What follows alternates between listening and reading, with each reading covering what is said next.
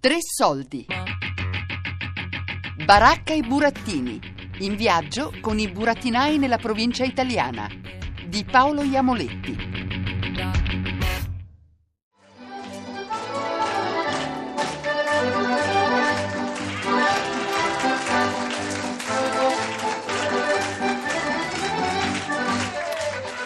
avevo 27 anni e un giorno passando per caso in Piazza Vecchia insieme a Teresa, che è diventata mia moglie, eh, abbiamo sentito un po' di, di, tramestio in Piazza Vecchia, nella parte dove c'è il Palazzo della Ragione, siamo andati a vedere cosa c'era, incuriositi, e abbiamo assistito a uno spettacolo di burattini. Erano quindi circa 20 anni che non li vedevo più e sono rimasto letteralmente affascinato, è stato un colpo di fulmine. Quando ho visto questo spettacolo ho detto questo è il lavoro che vorrei fare io.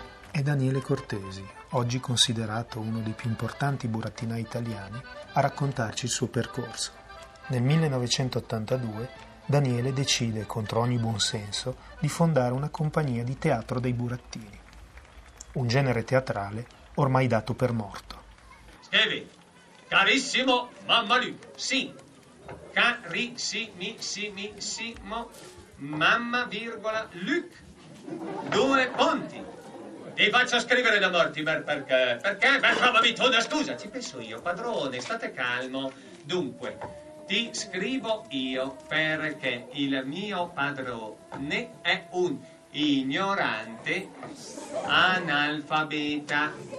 Punto e virgola. Non ho mai sentito una particolare difficoltà certo eh, dal punto di vista economico eh, è chiaro che si partiva come qualsiasi attività del libero professionista, all'inizio eh, non è facile, si comincia con pochi spettacoli, però era talmente lent- grande l'entusiasmo, la, proprio questa, questo innamoramento proprio eh, per i burattini e la fiducia era molto, sì, c'era anche un, forse un po' di incoscienza, ma grande fiducia, grande entusiasmo. E scrivi soltanto quello che dirò io, soltanto quello che... e nient'altro!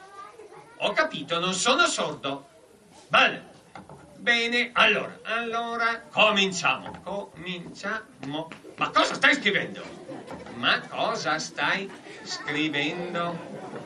Punto di domanda, fermati. Fermati. Ho detto fermo, ho detto fermo. Sono in vacanza in Calabria con Teresa. Allora all'epoca leggevo soltanto il quotidiano dei lavoratori o lotta continua quel giorno, vedi il destino, ho comprato il Corriere della Sera, un giornale che non compravo mai.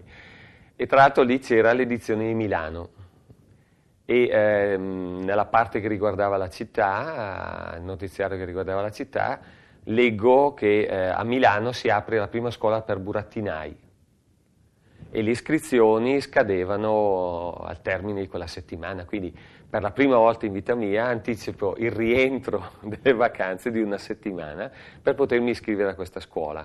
La scuola era organizzata dal eh, Teatro Verdi di Milano. Sto cercando qualcuno, sì, che abbia il coraggio di sfidare, sì, il principe Corvo. Ah!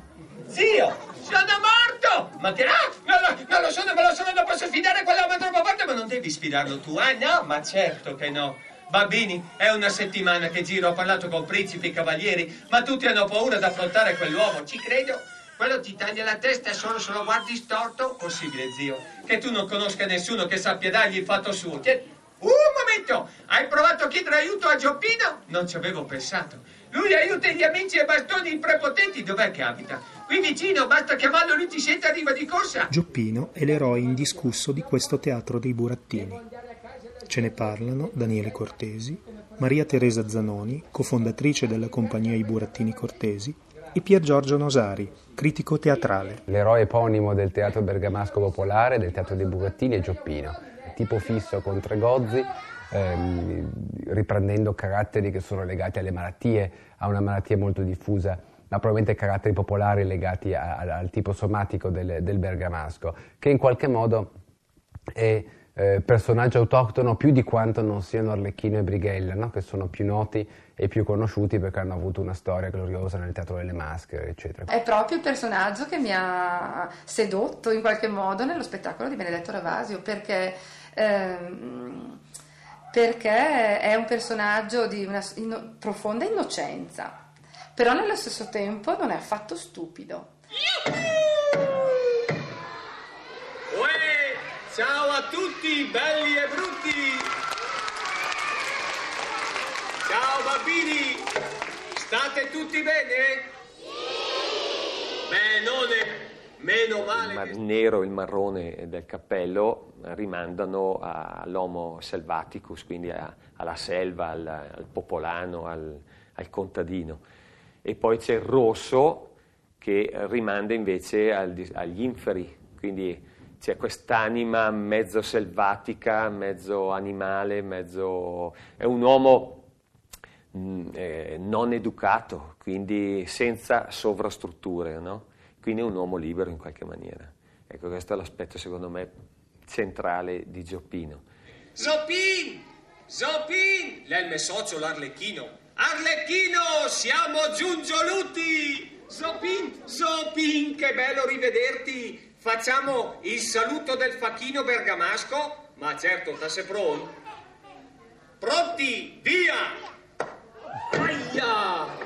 Che scrappata che ho col Aiutami! Eh. Nella chiesa di San Bernardino a Caravaggio c'è questa crocifissione che mi pare sia del, ehm, dell'inizio del 1500, se non ricordo male. È raffigurata la crocifissione, sotto il crocifisso ci sono dei giocatori che si giocano a dadi le vesti del Cristo e c'è un uomo che offre la, la, la spugna imbevuta di aceto al Cristo e quest'uomo eh, figurativamente è tale e quale a Gioppino, cioè ha il cappello a tesa larga di color marrone, il vestito mi pare addirittura sia verde o comunque di panno, di un panno eh, grigio-verde, insomma un, comunque un colore simile ancora a Gioppino, ha tre gozzi sotto il mento, ha un viso rotondo, proprio anche come Gioppino. La pellagra o il gozzo eh, era diffuso in tutta la pianura padana, il, in particolare al nord-est, ed è stata sconfitta nel Novecento. Quindi in realtà questa era una malattia molto diffusa e niente di strano che il, uno scultore o un artista l'abbia a un certo punto raffigurata, anche perché ricordiamo che la linea realista è particolarmente forte nella scultura e nella pittura lombarda, eh, diciamo dal, dal, dal, 400 in avanti. Per cui non è neanche strano che un artista, magari più vicino alle stanze popolari, a una committenza popolare, inserisca questi soggetti nei suoi quadri. Credo che più che cercare una possibile ascendenza diretta di Gioppino, quindi, queste, quindi cercare in queste testimonianze eh, delle arti visive la prova di un'esistenza di un burattino, eh, probabilmente è l'inverso, cioè il burattino è la dimostrazione di una diffusione intanto di una malattia o comunque di certi tratti eh, antropologici nella nostra zona e, e, ne è documento né più né meno come eh, lo sono queste testimonianze visive, scultoree o, o pittoriche. E poi certo, eh, casomai il dato interessante è che a un certo punto Gioppino è diventato simbolo di un'intera terra e di un intero gruppo umano, di un'intera popolazione e questo non è successo nient'altro. Come diceva Benedetto Ravasio, che Gioppino è essenzialmente un bambino, perché ha questa sua innocenza nell'affrontare tutte le cose, però come un bambino proprio sa anche reagire a, ai soprusi altrui. Gioppino ha come eh, modo di reagire principale il, il bastone, è invincibile, è, è l'Hulk de, de, de, della baracca, cioè sopraffa qualsiasi personaggio. Alto là, fermo lì! Eh, scappa, Sopin, scappa! Non mi scappa mica! Non hai paura di me? Eh? Mi tremano perfino le mutandine! Vieni tra le mie braccia! Non sei il mio tipo! Eh, André? Eh, passa cuccia. Eh, da un... No, fermo! Aia, aia! Oh, mamma! Ai, oi! Ah, ah, ah! Sofì, fermate! Mi non sono la morte, son brighea! Ah, sì? Ma certo non mi riconosci, guardami in faccia! Che brutta cera che il gasotto... Aia! Se è vero col travestimento... Eh, Te darò un'altra prova. Che prova? Sono stato mica che ti ho rubato il cestino. E allora? Cosa c'era dentro? C'era la polente, il branzi, il codeghini e anche un po' di de, de strachin. E cosa hai fatto? Me le sono mangiati tutti. Allora bisogna dargli anche il digestivo. No, quello no! Aia, no! Aia. In qualche modo lui pur essendo... Eh, determinato, a volte un po' manesco, un po' brutale, però è anche capace di grande leggerezza, anche di non ama per niente lavorare, per esempio questa è una contraddizione proprio perché il bergamasco, c'è questo, questo, archetipo che il bergamasco lavora, lui è bergamasco perché si esprime in dialetto anche bergamasco, però non ama affatto lavorare.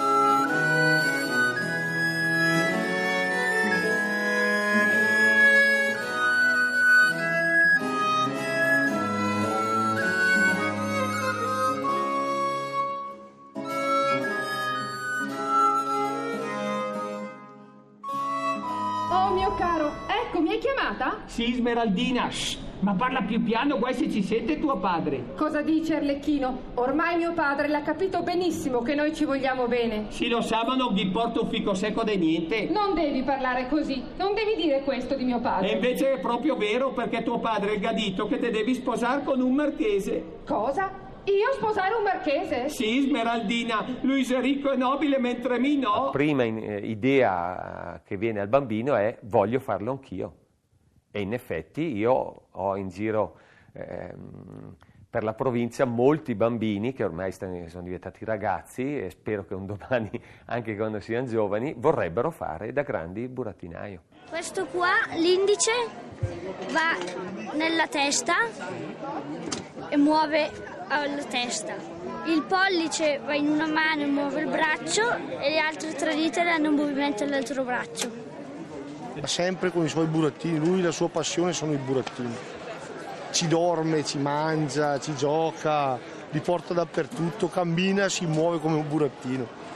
Magari diventerà grande, cambierà, non lo so, ma se, farò, se vuol fare il burattinaio lo faccia pure. Partiamo per andare allo spettacolo i burattini. I soldi non ce n'erano e si pagava in natura. E noi avevamo delle galline e pagavamo con le uova. Quindi eravamo in tre, tre uova io avevo molta fretta perché non vedevo l'ora di vedere lo spettacolo dei burattini, per cui mi incaricavo io, le tre uova dentro il, il, fazzoletto, legato bene, stretto, e via a correre. Per far prima non faccio la strada normale come fanno i miei fratelli, ma faccio una scorciatoia che passa dietro casa, arrivo di corsa e inciampo nell'asse del campo da bocce. Cado a terra con in mano le uova che stringo al petto e naturalmente le rompo. Mi alzo, alzo questo fazzoletto e vedo il giallo che si spande sul bianco del fazzoletto e scoppio in un pianto di rotto perché ho rotto le uova. Non posso vedere lo spettacolo, non possono vedere lo spettacolo i miei fratelli, quindi li prenderò da mio fratello maggiore, da mia madre e in più non posso vedere lo spettacolo dei burattini. Quando vedo la uh, moglie burattinaio si alza di corsa con una scodella mi prende il fazzoletto, appoggia la scodella, apre il fazzoletto, svuota le tre uova e dice avanti. Sono rimasto eh, grato di ecco, questo gesto. Eh, probabilmente mi ha colpito in un modo tale per cui questa gratitudine nei confronti di, questo, di questa burattinaia eh, ha, ha, fatto sì che in, successivamente io stesso diventassi un burattinaio.